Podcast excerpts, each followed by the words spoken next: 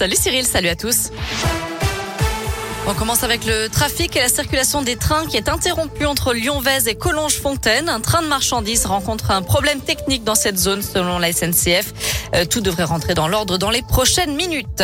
À la une, l'allocution d'Emmanuel Macron ce soir, la neuvième depuis le début de la crise sanitaire. Le président de la République s'adressera aux Français à 20h à la télévision avec à la clé de nouvelles annonces sur la situation sanitaire. Face à la reprise de l'épidémie de Covid, le chef de l'État pourrait rendre la troisième dose de vaccin obligatoire pour obtenir un pass sanitaire valide.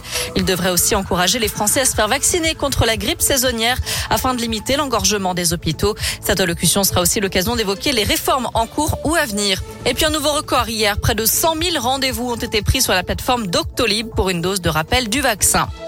Non à la fermeture des urgences de nuit de l'hôpital de Givor. Une pétition a été lancée pour demander le retour du service de proximité. Elle a déjà recueilli près de 350 signatures. Je rappelle que depuis le 25 octobre, les patients ne sont plus accueillis aux urgences entre 20h30 et 7h30 le matin. Une bonne nouvelle en revanche pour plusieurs étudiants qui ont obtenu leur licence à Lyon 2, qui attendaient une place en master. Ils seront bien inscrits. La présidente de l'université l'a confirmé aujourd'hui à une délégation de l'UNEF. Les étudiants se mobilisaient depuis plusieurs semaines. Ils avaient occupé le bureau de la présidence hier soir. Un très grand excès de vitesse relevé dans la métropole de Lyon. Dimanche après-midi, un automobiliste a été contrôlé à 211 km heure sur une route de Pusignan, limitée à 90, soit 121 km heure au-dessus de la vitesse maximale autorisée. Évidemment, son permis de conduire lui a été retiré sur le champ. En bref, Pierre Botton devrait sortir de prison à la fin du mois. Ce Lyonnais condamné pour avoir floué son association d'aide aux prisonniers devrait sortir sur le régime de la semi-liberté. Il va aussi devoir rembourser un million et demi d'euros. Dans le reste de l'actu, 200 gendarmes mobilisés en Mayenne pour retrouver l'adolescente de 17 ans portée disparue depuis hier soir. Partie faire son jogging, elle n'est jamais rentrée chez elle.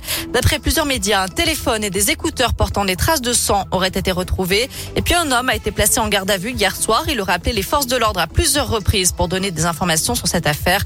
Le procureur de la République prendra la parole à 17h pour faire le point sur l'enquête. Trois personnes interpellées dans l'enquête sur l'attaque au couteau des policiers à Cannes hier matin. Ce sont les proches de l'assaillant. Deux travaillent pour lui, le troisième l'a logé. Pour l'instant, le parquet antiterroriste n'a pas été saisi de l'enquête. Aucun des quatre policiers visés n'a été blessé. Par chance, l'agresseur, lui, en revanche, a été sérieusement touché par les tirs de riposte, mais ses jours ne sont plus en danger. Enfin, la France, championne d'Europe. Les Bleus ont remporté la première Coupe d'Europe de boucherie à Clermont-Ferrand devant l'Italie, l'Allemagne et l'Espagne. Ils participeront donc au championnat du monde de boucherie en septembre 2022. Ça se passera à Sacramento aux États-Unis.